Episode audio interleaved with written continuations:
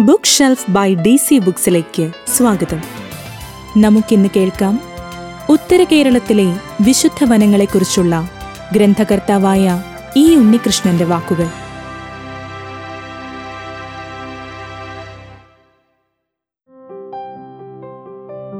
നാട്ടിൻപുറം നന്മകളാൽ മാത്രമല്ല കാവുകളാലും സമ്പന്നമായിരുന്ന ഒരു കാലം നമുക്കുണ്ടായിരുന്നു. നാടിന്റെ നാഡീമിടിപ്പുകളാണ് ഈ വിശുദ്ധ വനങ്ങൾ. ജൈവവൈവിധ്യത്തിന്റെ ഉറവിടം. പ്രകൃതി ദേവതകൾ വാഴുന്ന ഇടം. നമ്മുടെ സംസ്കാരത്തിന്റെ തന്നെ ഭാഗമായ ഇടം. ഈ കാവുകളെക്കുറിച്ചുള്ള ലോകത്തിലെ ആദ്യ സമഗ്ര പഠനമാണ് ഉത്തര കേരളത്തിലെ വിശുദ്ധ വനങ്ങൾ. സ്ഥലദേവതകളെ പറ്റിയുള്ള ഐതിഹ്യങ്ങൾ തുടങ്ങി കാവുകൾക്കുള്ളിലെ അപൂർവ സസ്യങ്ങളുടെ ശാസ്ത്രീയ നാമങ്ങൾ വരെ ഇവിടെയുണ്ട്. കേൾക്കാം ഉത്തര കേരളത്തിലെ വിശുദ്ധ വനങ്ങളെക്കുറിച്ച്.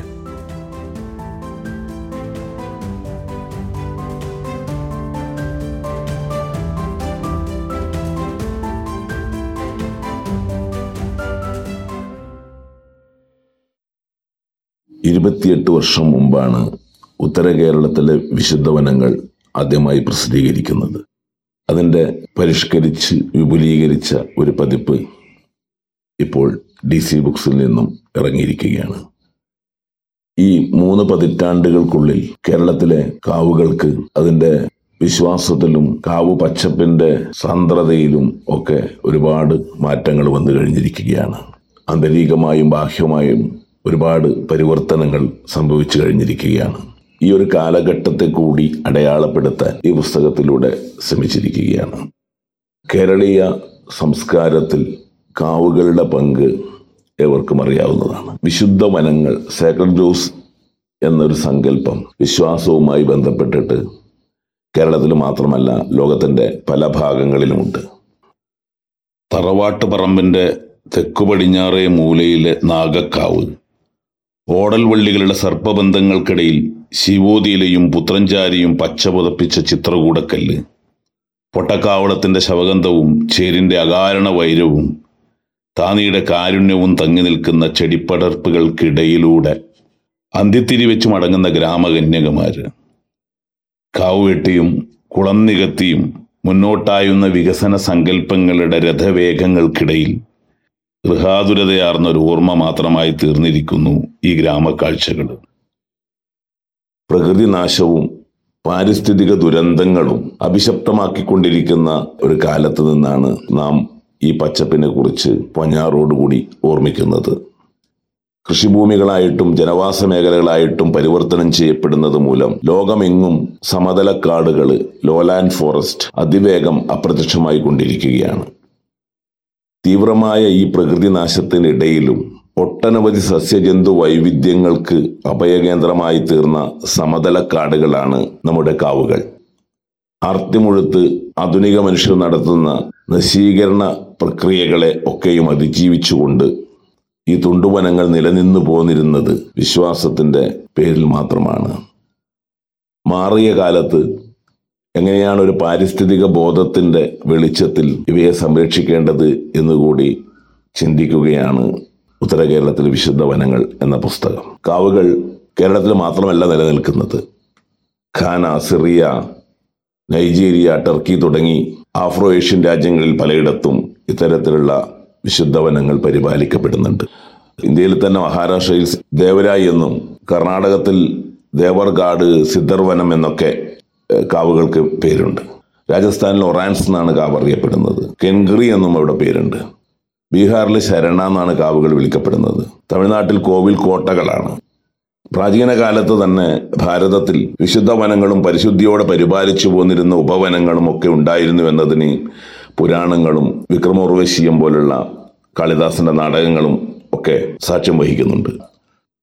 പാർവതീ ശാപത്താൽ മനുഷ്യർക്ക് പ്രവേശനം നിഷിദ്ധമായിട്ടുള്ള കുമാരവനത്തിൽ അറിയാതെ ചെന്നുപെട്ട സുദ്യുമ്നൻ ഇള എന്നൊരു സ്ത്രീയായിട്ട് മാറിയതായി ഭാഗവതത്തിൽ ഒരു കഥയുണ്ട്. അതുപോലെ ഗുരുശാപത്തിൽ സങ്കടം പൂണ്ട് കുമാരവനത്തിൽ അലഞ്ഞു നടന്ന ഉർവശി സ്ത്രീകൾക്ക് പ്രവേശനം വിലക്കപ്പെട്ട ഭാഗത്ത് അറിയാതെ ചെന്നതുകൊണ്ട് ഒരു ലതയായിട്ട് മാറിയതായി കാളിദാസൻ പറയുന്നു. വടക്കൻ കേരളത്തിലെ വയനാട്ടുകുലവന്റെ മിത്തിൽ വിലക്ക് ലംഘിച്ചു മധുവനത്തിൽ കയറിയിട്ട് അവിടുന്ന് പിതാവിനായിട്ട് പൂജിച്ചു വെച്ചിരുന്ന മദ്യകുംഭത്തിൽ ഒന്നെടുത്ത് ഉല്ലസിച്ചതിന്റെ പേരിൽ പിതശാപം ഏറ്റുവാങ്ങി കീഴ്ലോകത്തേക്ക് ഇറങ്ങേണ്ടി വന്ന വയനാട്ടുകുലവന്റെ തോറ്റംപാട്ട് വടക്കൻ കേരളത്തിലെ വളരെ അറിയപ്പെടുന്ന മിത്താണ്. ഇത്തരം നിഷിദ്ധങ്ങൾ ലോകത്ത് പല ഭാഗത്തും നിലനിൽക്കുന്നുണ്ട്. നിരങ്കുശം നടക്കുന്ന പ്രകൃതി ധ്വംസനങ്ങളെ കുറച്ചെങ്കിലും അതിജീവിച്ചുകൊണ്ട് കാവുകൾ നിലനിന്നത് ഇതുപോലുള്ള ചില നാടോടി വിലക്കുകളുടെയും വിശ്വാസങ്ങളുടെയും ഒക്കെ ഫലത്തിലായിരുന്നു. ഒരു ജനതയുടെ വിശ്വാസത്തിന്റെ മതിലുറപ്പാണ് കാവിന്റെ നിലനിൽപ്പ് എന്ന് പറയാം. ഒരുപക്ഷെ പുതിയ നമ്മുടെ സങ്കല്പങ്ങളിൽ കാവുകൾ എന്ന് പറയുന്ന ഈ ജനിതക കലവറയെ നിലനിർത്തുന്ന ഈ വിശ്വാസങ്ങളെയും വിലക്കുകളെയും ഒക്കെ ഒരു നല്ലതിനുള്ള ചീത്ത വഴിയായിട്ട് കരുതേണ്ടി വരും. ഒരു നാട്ടുകൂട്ടത്തിന്റെ ആചാരവിശേഷങ്ങളിൽ കാലം ആവശ്യപ്പെടുന്ന മാറ്റം തീർച്ചയായിട്ടും ഉണ്ടാവേണ്ടതുണ്ട്. എന്നാൽ അവയെ നമ്മൾ നല്ലതെന്നോ ചീത്തയെന്നോ വിളിക്കുന്നതിൽ വലിയ കാര്യമുണ്ടെന്ന് തോന്നുന്നില്ല. അനുഷ്ഠാനങ്ങളെ ഒന്നും തന്നെ അന്ധവിശ്വാസങ്ങളായിട്ടല്ല നരവംശാസ്ത്രം കാണുന്നത്. ഒരു പടിഞ്ഞാറൻ യുക്തിബോധത്തിന്റെ വീളകെട്ടിയ കണ്ണുകൾ കൊണ്ട് നോക്കുമ്പോഴാണ് നമ്മുടെ വിശ്വാസങ്ങളെയും ആചാരങ്ങളെയും ഒക്കെ നാം അന്ധവിശ്വാസങ്ങളായിട്ട് കരുതുന്നത്. എന്നാൽ നമ്മുടെ സംസ്കാരത്തിനും പുതിയ കാലത്തിന്റെ ജനാധിപത്യ ബോധത്തിനും നിരക്കാത്ത ആചാരാനുഷ്ഠാനങ്ങൾ തങ്ങളുടെ ഇടയിൽ ഉണ്ടാകുമ്പോൾ അവയെ സ്വയം തിരുത്തുകയും അവയ്ക്ക് ഫലപ്രദമായിട്ടുള്ള രീതിയിലുള്ള ചില സബ്സ്റ്റിറ്റ്യൂട്ടുകൾ ഉണ്ടാക്കുകയും ചെയ്തുകൊണ്ടാണ് നമ്മുടെ സംസ്കാരം മുമ്പോട്ട് പോയിട്ടുള്ളത്. കാവ് എന്ന പദം ആര്യേതരങ്ങളായിട്ടുള്ള ആരാധനാലയങ്ങളെ സൂചിപ്പിക്കാനും അവയ്ക്ക് ചുറ്റുമുള്ള വിശുദ്ധ വനത്തെ സൂചിപ്പിക്കാനും ഒരേപോലെ ഉപയോഗിച്ചു വരുന്നുണ്ട്. ഉദ്യാനം മരക്കൂട്ടം എന്നൊക്കെയാണ് ഈ ഒരു പദത്തിന്റെ സാമാന്യമായ അർത്ഥം. ഒറ്റമരം കാവല്ല എന്നൊരു പഴഞ്ചൊല്ലി ഇപ്പോഴും വള്ളുവനാട്ടിൽ ബാക്കി നിൽക്കുന്നുണ്ട്. പന്ത്രണ്ടാം നൂറ്റാണ്ടിൽ എഴുതപ്പെട്ട വൈശിക തന്ത്രത്തിൽ തനിമരമൈ മുഗ്ധേ ഹന്ത കാവാവുകില്ല എന്ന ഒരു പരാമർശം നിലനിൽക്കുന്നുണ്ട്. കലാവിദ്യകളും കാവും വല്ലിയാലിതമുള്ളത് എന്ന് ഒരു പരാമർശം പതിനാലാം നൂറ്റാണ്ടിൽ എഴുതപ്പെട്ട മണിപ്രവാള ലക്ഷണ ഗ്രന്ഥം കൂടിയായ ലീലാതിലകത്തിലുണ്ട്.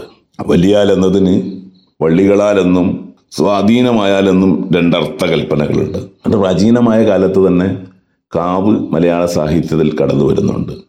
താപം കൊണ്ടെല്ലാവരും വേവുറ്റു കാവിലും വാവികൾ തീരത്തുമായി തുടങ്ങിയെന്ന് ഗ്രീഷ്മവർണനയിൽ ചെറുശ്ശേരി പറയുന്നുണ്ട്. അന്നത്തെ വലിയ ചൂടുള്ള വേനൽക്കാലങ്ങളിൽ ചെറുശ്ശേരിയുടെ ജന്മഗ്രാമമായിട്ടുള്ള ചിറക്കലിനടുത്തുള്ള മൊറാഴ നീലിയാർകോട്ടത്തിലോ കളരിവാതക്കൽ കാവിലോ വൃക്ഷഛായയുടെ സുഖമറിഞ്ഞിട്ട് എഴുതിയതായിരിക്കണം ഈ വരികളൊക്കെ. കുഞ്ചൻ നമ്പ്യാർ നാട്ടുകല്ലിട്ടു നടക്കാവ് വെപ്പിച്ചു എന്ന് പറയുന്നുണ്ട്. നടക്കാവ് അങ്ങ് വെക്കുന്നവർക്ക് ഒടുക്കം ഗതിയെന്ന് നിർണയം എന്ന് കൃഷിഗീതയിൽ പറയുന്നുണ്ട്. അപ്പോൾ കാവ് നമ്മുടെ സാഹിത്യത്തിന്റെയും സംസ്കാരത്തിന്റെയും ഒക്കെ ഒരു പ്രധാന സ്വാധീന ഘടകമായിട്ട് നിലനിന്നിരുന്നു എന്നതിന്റെ സാഹിത്യ സാക്ഷ്യങ്ങളാണ് ഇത്തരം പരാമർശങ്ങളൊക്കെ. സർപ്പക്കാവ് വെട്ടിയിട്ട് തെങ്ങും കവുങ്ങും നട്ട് ഭൂമിയെ ഉൽപാദനക്ഷമമാക്കാൻ ആഹ്വാനം ചെയ്യുന്ന ഒരു കവിത ആയിരത്തി തൊള്ളായിരത്തി അമ്പതുകളിൽ ബൈലോപ്പള്ളി എഴുതിയിട്ടുണ്ട്. ഈ കവിത കാവുകളടക്കമുള്ള നമ്മുടെ പരമ്പരാഗത അറിവുകൾക്ക് നേരെ ശാസ്ത്രബുദ്ധികൾ എന്ന് അഭിമാനിക്കുന്നവർക്കുണ്ടായിരുന്ന പരമമായ പുച്ഛത്തിന്റെ ഉത്തമ നിദർശനമാണ് അരിയവളപ്പിന് അർബുദമായും പെരുവഴിവക്കിൽ പേടിപ്പാടുകളായും സർപ്പവനത്തെ കണ്ട കവി. ആ കവിയുടെ മനോഭാവം തന്നെയാണ് ഇന്ന് കാടും കാവും വളർത്താൻ ആഹ്വാനം ചെയ്യുന്ന പലർക്കും പണ്ടുണ്ടായിരുന്നത്. ആയിരത്തി തൊള്ളായിരത്തി അമ്പത്തി രണ്ടിലാണ് സർപ്പക്കാട് എഴുതപ്പെടുന്നത്. അന്ന് കൃഷിക്ക് ഉപയുക്തമായ ഭൂമി ഒരുപാട് ഉണ്ടാക്കാൻ വേണ്ടിയിട്ട് ഒരുപാട് സർക്കാർ തലത്തിൽ തന്നെ പ്രോജക്റ്റുകളൊക്കെ നടപ്പിലാക്കിക്കൊണ്ടിരിക്കുന്ന സമയമായിരുന്നു. അരബിൾ ലാൻഡ് ഗ്രോമോ ഫുഡ് തുടങ്ങിയിട്ടുള്ള പല പദ്ധതികളിലൂടെയും വെട്ടിച്ചുട്ട് കൃഷി ഇറക്കാൻ വേണ്ടിയിട്ട് സർക്കാർ തന്നെ പിന്നെ ആഹ്വാനം ചെയ്തിരുന്ന ഒരു കാലം കൂടിയായിരുന്നു അത്. ശാസ്ത്രത്തിന്റെ നേട്ടങ്ങളിൽ അല്പമൊക്കെ ആശങ്കപ്പെടുകയും മനുഷ്യന്റെ അധ്വാനത്തിന് അനൽപമായ വിശ്വാസം പ്രകടിപ്പിക്കുകയും ചെയ്ത ഒരു ഹ്യൂമനിസ്റ്റ് കവിയായിരുന്നു വൈലോപ്പിള്ളി. മാനവീയമായ സുസ്ഥിരതക്ക് ഉതകാത്തതെല്ലാം അസുന്ദരമാണെന്ന് ഗണിക്കുകയും അവയൊക്കെ നശിച്ചാലും വലിയ കുഴപ്പമില്ല എന്ന് കരുതുകയും ചെയ്തിരുന്ന ആളായിരുന്നു വൈലോപ്പിള്ളി. ഞാഞ്ഞൂലുകളെയാണ് അദ്ദേഹം പുതിയ യുഗത്തിന്റെ നാഗത്താന്മാരായിട്ട് കരുതുന്നത്. പക്ഷെ അതേ വൈലോപ്പിള്ളി തന്നെ പിൽക്കാലത്ത് മൃതസഞ്ജീവിനി പോലുള്ള കവിതകൾ എഴുതുന്നുണ്ട്. വ്യവസായം വ്യവസായം എന്ന മന്ത്രം മാത്രം മുഴങ്ങുന്ന ഒടുവിൽ കാളകൂട വ്യവസായം മാത്രം ഇരമ്പി നിൽക്കുന്ന ഒരു കാലത്തെ കുറിച്ചിട്ട് അദ്ദേഹം പിൽക്കാലത്ത് ചിന്തിക്കുന്നുണ്ട്. ഈ ഒരു പാരിസ്ഥിതിക ചിന്ത കാവുകൾ കേവലം അന്ധവിശ്വാസത്തിന്റെ കൂടാരം മാത്രമല്ലെന്നും അത് ജൈവ വൈവിധ്യത്തിന്റെ കേദാരമാണെന്നും ഗ്രാമത്തിന്റെ ശ്വാസകോശമാണെന്നും ഉള്ളൊരു തിരിച്ചറിവ് പിൽക്കാലത്ത് വന്നു കഴിഞ്ഞിട്ടുണ്ട്. ആ ഒരു വഴിയിലൂടെയുള്ള ചിന്തയാണ് ഉത്തര കേരളത്തിലെ വിശുദ്ധവനങ്ങൾ എന്ന പുസ്തകത്തിലൂടെ ഞാൻ മുന്നോട്ട് വെക്കാൻ വേണ്ടി ശ്രമിച്ചിട്ടുള്ളത്. എൻ വി കൃഷ്ണവാര്യരുടെ മരങ്ങളും വള്ളികളും എന്ന കവിതയിലും കാവ് അല്ലെങ്കിൽ കാവിന്റെ നഷ്ടം വളരെ ഗൃഹാതുരതയോടെ ഓർമ്മിക്കപ്പെടുന്നുണ്ട്. അയിനിച്ചുളയുടെ ചോപ്പഴും മാധുര്യവും കാവളപ്പൂവിന്റെ ശവഗന്ധവും ഇന്നില്ലല്ലോ ചേരിന്റെ അകാരണ വൈര്യമെന്നില്ല കൂപ്പുന്നോരിൽ ഇന്ന് അനുഗ്രഹം ചൊരിയുന്നില്ല താനി എന്നൊക്കെ സങ്കടപ്പെടുന്ന ഊഞ്ഞാൽ വള്ളികൾ ഇല്ലാതായി തീർന്ന ഓടൽ പടർപ്പില്ലാത്ത ഓടൽപ്പഴം തേടും മരപ്പട്ടികളില്ലാത്ത മരപ്പട്ടികൾ ഓടിയ തട്ടിൻപുറമില്ലാത്ത അവിടെ നിന്നും അവ ചാടിയ കുണ്ടൻ കിണറും തൂർന്നേ പോയി എന്ന് സങ്കടപ്പെടുന്ന എൻ വി കൃഷ്ണവാര്യറെ നമുക്ക് മരങ്ങളും വള്ളികളും എന്ന കവിതയിൽ കാണാം.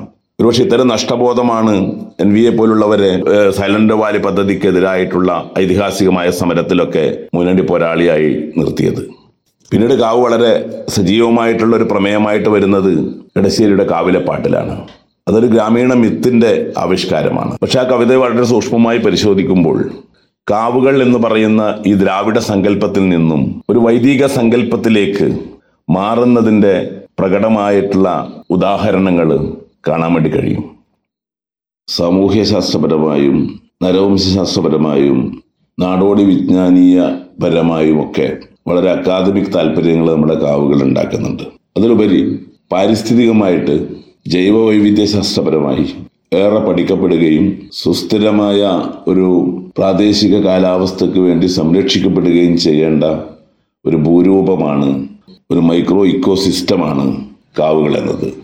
കേരളത്തിലെ പല കാവുകളും പല വലിയ കാവുകളും ജൈവ പരിണാമത്തിന്റെ തുടർച്ചകൾ ഇപ്പോഴും കാത്തുവെക്കുന്നവയാണ് ആലപ്പടമ്പിലെ തെയ്യോട്ട് കാവ് കേരളത്തിലെ തന്നെ ഏറ്റവും വലിയ കാവായ കമ്മാടം കാവ് കാസർഗോഡ് ജില്ലയിലെ കമ്മാടം കാവ് മട്ടന്നൂരിലെ പൂങ്ങോട്ട് കാവ് തെക്കൻ കേരളത്തിലെ ഏറ്റവും വലിയ കാവ് ആയിട്ടുള്ള പെരുമ്പാവൂരിലെ ഇരിങ്ങോൾ കാവ് തുടങ്ങിയ ഹെക്ടറുകൾ വിസ്തൃതിയുള്ള കാവുകൾ.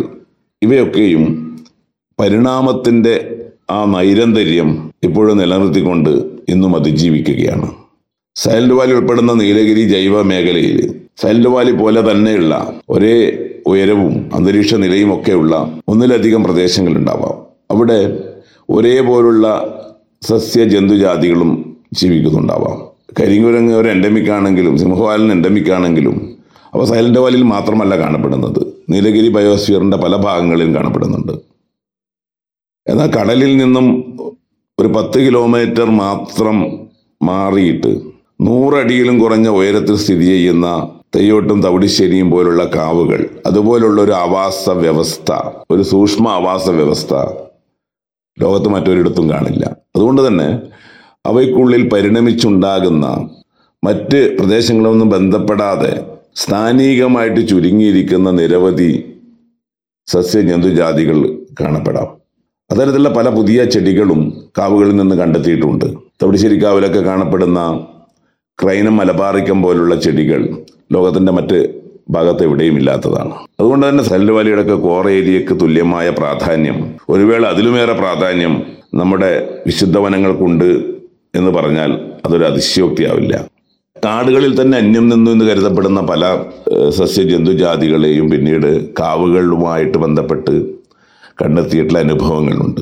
മുൻകാലങ്ങളിൽ മലബാർ പുള്ളിവരുക എന്ന പേരിലൊരു വെരുക് നാടൻ പട്ടിയുടെ അത്രയും വലിപ്പമുള്ളൊരു വെരുക് ഉണ്ടായിരുന്നു. വളരെ സാധാരണമായിരുന്നു. ആയിരത്തി എണ്ണൂറ്റി മുപ്പത്തിരണ്ടിൽ തിരിച്ചറിയുകയും ശാസ്ത്രീയമായി വിവരിക്കപ്പെടുകയും ചെയ്ത ഈ പുള്ളിവരുക ആയിരത്തി തൊള്ളായിരത്തി പതിനെട്ടിൽ പര്യാവരണ നാശം മൂലം ഭൂമുഖത്തു നിന്ന് തന്നെ അപ്രത്യക്ഷമായി എന്ന് കരുതിയതായിരുന്നു. പക്ഷെ ഇടനാട്ടിലെ കാവുകൾ ഇന്നും നായാട്ടുകാരുടെയും ശാസ്ത്രജ്ഞന്മാരുടെയും ഒക്കെ കണ്ണിൽപ്പെടാതെ അത്യപൂർവമായിട്ടെങ്കിലും മലബാർ പുള്ളിവരുക്ക് അതിജീവിക്കുന്നുണ്ട്. അതുപോലെ വാദംകൊല്ലി എന്ന് പറയപ്പെടുന്ന എന്ന് വൈദ്യന്മാരൊക്കെ വിളിക്കുന്ന സിസിജൻ ട്രാവൻകൂറിക്ക എന്ന ഒരു മരം തടിക്കായിട്ടുള്ള അമിത ചൂഷണം കൊണ്ട് പത്തൊമ്പതാം നൂറ്റാണ്ടോടെ അന്യം നിന്നു എന്ന് കരുതപ്പെടുന്ന ഈ മരത്തെ ആയിരത്തി തൊള്ളായിരത്തി എൺപത്തി ഒന്നിൽ വീണ്ടും തലശ്ശേരിയിൽ കണ്ടെത്തി. ഇപ്പോഴും കേരളത്തിലെ പ്രത്യേകിച്ച് വടക്കൻ കേരളത്തിലെ പല കാവുകളിലും ഈ മരം അതിജീവിക്കുന്നുണ്ട് അതുപോലെ ആമകൾ മത്സ്യങ്ങൾ അപൂർവമായ മത്സ്യങ്ങൾ ഇവയൊക്കെ വിശുദ്ധമായിട്ട് വിശ്വാസപൂർവം സംരക്ഷിക്കുന്ന ഒട്ടനവധി വിശുദ്ധ കുളങ്ങൾ കാവും അതിനോടനുബന്ധിച്ച് അതുമായി ബന്ധപ്പെട്ട കുളങ്ങളും പലയിടങ്ങളിലുമുണ്ട്. എരമ മുതുകാട്ട് കാവും അവിടുത്തെ ഹൊറബാഗ്രസ് ബ്രാക്കിസോമ എന്ന് പറയുന്ന മഞ്ഞളേട്ടയും അതുപോലെ തന്നെ കുളത്തൂരിലെ കറ്റമീനുകളും ഇതൊക്കെ ജന്തുശാസ്ത്രപരമായിട്ട് വളരെ പ്രാധാന്യമുള്ള അപൂർവമായിട്ടുള്ള ജീവജാലങ്ങളാണ്. ഒരു കാട് പരിസ്ഥിതിക്ക് ചെയ്യുന്ന സേവനങ്ങളെല്ലാം കാവും ചെയ്യുന്നുണ്ട്. പക്ഷെ ജനനിബിഡമായ പ്രദേശത്തിന്റെ നടുവിലാണ് കാവുകൾ എന്ന പ്രത്യേകതയും കൂടിയുണ്ട്. അതുകൊണ്ട് തന്നെ കാടിന് ചെയ്യാൻ പറ്റാത്ത സേവനങ്ങൾ കൂടി കാവിന് ചെയ്യാൻ പറ്റും. അതുകൊണ്ടാണ് കാവിന് ഗ്രാമത്തിന്റെ ശ്വാസകോശം എന്നുകൂടി വിശേഷിപ്പിക്കാൻ പറ്റുന്നത്. കാവിന്റെ വിസ്തൃതമായിട്ടുള്ള ഇലച്ചാർത്ത് മഴവെള്ളത്തെ ഭൂമിയിൽ ആവാഹിച്ചിട്ട് അത് പരിസരത്തുള്ള വയലുകളെയും കിണറുകളെയും ഒക്കെ ജലസമ്പുഷ്ടമാക്കുന്നു. ഒരു ഹെക്ടർ വനമണ്ണിന് പതിനഞ്ചായിരത്തോളം ലിറ്റർ വെള്ളം പിടിച്ചു നിർത്താൻ കഴിയുമെന്നാണ് കണക്ക്. ഇത് മൂന്ന് ഹെക്ടർ കൃഷിഭൂമിയെ സംരക്ഷിക്കാൻ പര്യാപ്തമാണ്. അതുവഴി പഴയ കണക്ക് പ്രകാരം തന്നെ ഇരുപതിനായിരം രൂപയുടെ പുതുമൂല്യം സൃഷ്ടിക്കപ്പെടുന്നു. ഒരു ഘനമീറ്റർ വെള്ളത്തിന് കാർഷിക മേഖലയിൽ ഒന്നര രൂപയുടെ പുതുമൂല്യം സൃഷ്ടിക്കാൻ കഴിയുമെന്നാണ് കണക്ക്. അത് പ്രകാരം അമ്പത് ഏക്കറിലും കൂടുതൽ വിസ്തൃതിയുള്ള തെയ്യോട്ടുകാവോ കമ്മാടങ്കാവോ ഒക്കെ ചെയ്യുന്ന പാരിസ്ഥിതിക സേവനം എത്രയോ ലക്ഷം രൂപകളാണ്. റൊക്ക പണത്തിന്റെ കണക്കിൽ മാത്രമാണ് നമുക്ക് കാര്യങ്ങൾ ബോധ്യപ്പെടുക എന്നതുകൊണ്ട് അതിന്റെ പാരിസ്ഥിതിക സേവനങ്ങളെ രൂപയുടെ മൂല്യത്തിലേക്ക് മാറ്റുമ്പോൾ കോടിക്കണക്കിന് രൂപയുടെ പാരിസ്ഥിതിക മൂല്യം ഓരോ വർഷവും ഓരോ കാവും നൽകുന്നുണ്ട്. ഇന്ന് കാവുകൾ പലതരത്തിലുള്ള നാശത്തെ നേരിടുകയാണ്. നമ്മുടെ ഇടനാടൻ ചെങ്കൽ കുന്നുകളൊക്കെ ഇന്ന് വികസനത്തിന്റെ പേരിൽ ലോറി കയറി പോവുകയാണ്. വളരെ സാധാരണമായിട്ടുള്ള ചെത്തിപ്പൂവ് പോലും ഇന്ന് അത്യപൂർവമായി കഴിഞ്ഞിരിക്കുന്നു. ഈശ്വരമൂലിയും ഏകനായകവും പാച്ചോറ്റിയും സർപ്പഗന്ധിയും ഓരിലയും അങ്ങനെ ഒട്ടനവധി അപൂർവമായിട്ടുള്ള ഒട്ടനവധി ഔഷധ സസ്യങ്ങൾ പൂമ്പാറ്റകളുടെ ലാർവൽ ഫുഡ് പ്ലാന്റുകളായിട്ടുള്ളവ ഒക്കെ ഇല്ലാതായി കഴിഞ്ഞിരിക്കുകയാണ്. പക്ഷെ അപൂർവമായിട്ടെങ്കിൽ ഇതൊക്കെ ബാക്കി നിൽക്കുന്നത് ഇടനാടൻ കാവുകളിലൊക്കെയാണ്. കേരളത്തിലെ പക്ഷികളിൽ ഷെഡ്യൂൾ മണ്ണിൽപ്പെടുത്തിയിട്ട് സംരക്ഷണം നൽകിയിരിക്കുന്ന അത്യപൂർവമായിട്ടുള്ള സ്ഥാനികമായിട്ടുള്ള എൻഡമിക് ആയിട്ടുള്ള ഒരു പക്ഷിയാണ് വൈറ്റ് ബെല്ലീഡ് സീ ഈഗിൾ എന്നറിയപ്പെടുന്ന കാനാക്കൻ കമലപ്പരുന്ത് മരീത്തരച്ചി എന്നൊക്കെ അറിയപ്പെടുന്ന പക്ഷി. അത് കേരളത്തിലാകെ പത്തൊമ്പത് ജോഡിയിൽ താഴെ മാത്രമേ ബാക്കിയുള്ളൂ. അവയൊക്കെയും ജീവിക്കുന്നത് മാഹി മുതൽ വടക്കോട്ട് മാത്രമാണ്. അത് മുട്ടയിടുന്നത് പത്തോ അമ്പതോ അടി ഉയരമുള്ള മരങ്ങളിലെ കൂടുകളിലാണ്. അത്തരം മരം ഇന്ന് ബാക്കിയുള്ളത് തീരപ്രദേശങ്ങളിൽ കടലിനോടടുത്ത് കാവുകളിൽ മാത്രമാണ്. വെള്ളവേനം കടൽപ്പരുന്തിന്റെ ഇരുപത്തിയഞ്ച് കൂടുകളിൽ പതിനെട്ട് കൂടുകളും ചില വിശുദ്ധ വനങ്ങളുമായി ബന്ധപ്പെട്ട മരങ്ങളിലാണ് ഇന്ന് നിലനിൽക്കുന്നത്. പക്ഷെ ഇത്തരം മരങ്ങളൊക്കെയും വികസനത്തിന്റെ പേരിൽ മുറിക്കപ്പെടുകയാണ്. പ്രകൃതിയും മനുഷ്യനും ഒത്തിണങ്ങുന്ന പഴയ ദ്രാവിഡ സംസ്കാരത്തിന്റെ അമ്മ വീടുകളാണ് കാവുകൾ. സർപ്പസാന്നിധ്യത്തെ ആവാഹിച്ചൊഴിപ്പിച്ചും വരുമാനം വർദ്ധിപ്പിക്കാനായിട്ട് കല്യാണ മണ്ഡപങ്ങൾ കെട്ടിയും ഒക്കെ നമ്മൾ കാവുകൾ നശിപ്പിക്കുമ്പോൾ ഓർമ്മിക്കപ്പെടേണ്ടത് ഒറ്റമരം കാവല്ല എന്ന നാട്ടുമൊഴിയാണ്.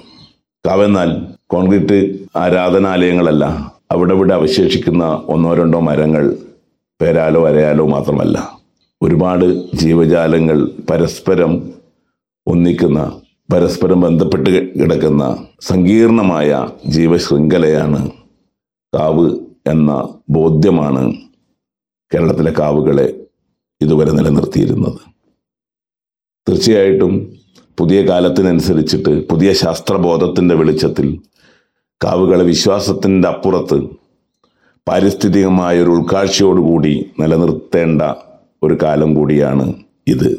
ആഗോളതാപനവും കാലാവസ്ഥാ വ്യതിയാനവുമൊക്കെ പ്രാദേശിക കാലാവസ്ഥയിൽ വലിയ മാറ്റങ്ങൾ സൃഷ്ടിച്ചുകൊണ്ടിരിക്കുന്ന ഒരു കാലഘട്ടത്തിൽ ജീവജാലങ്ങൾ അവയുടെ നിലനിൽപ്പിന് വേണ്ടിയിട്ട് പെടാപ്പാടുപെടുന്ന ഒരു കാലത്ത് അവസാനത്തെ ജലസ്രോതസ്സും വറ്റുമ്പോൾ കാവിന്റെ മരങ്ങളും കാവിന്റെ കുളിരുകളും നൂഹിന്റെ പേടകം പോലെ അഭയഹസ്തം നീട്ടും എന്നതിൽ സംശയമില്ല.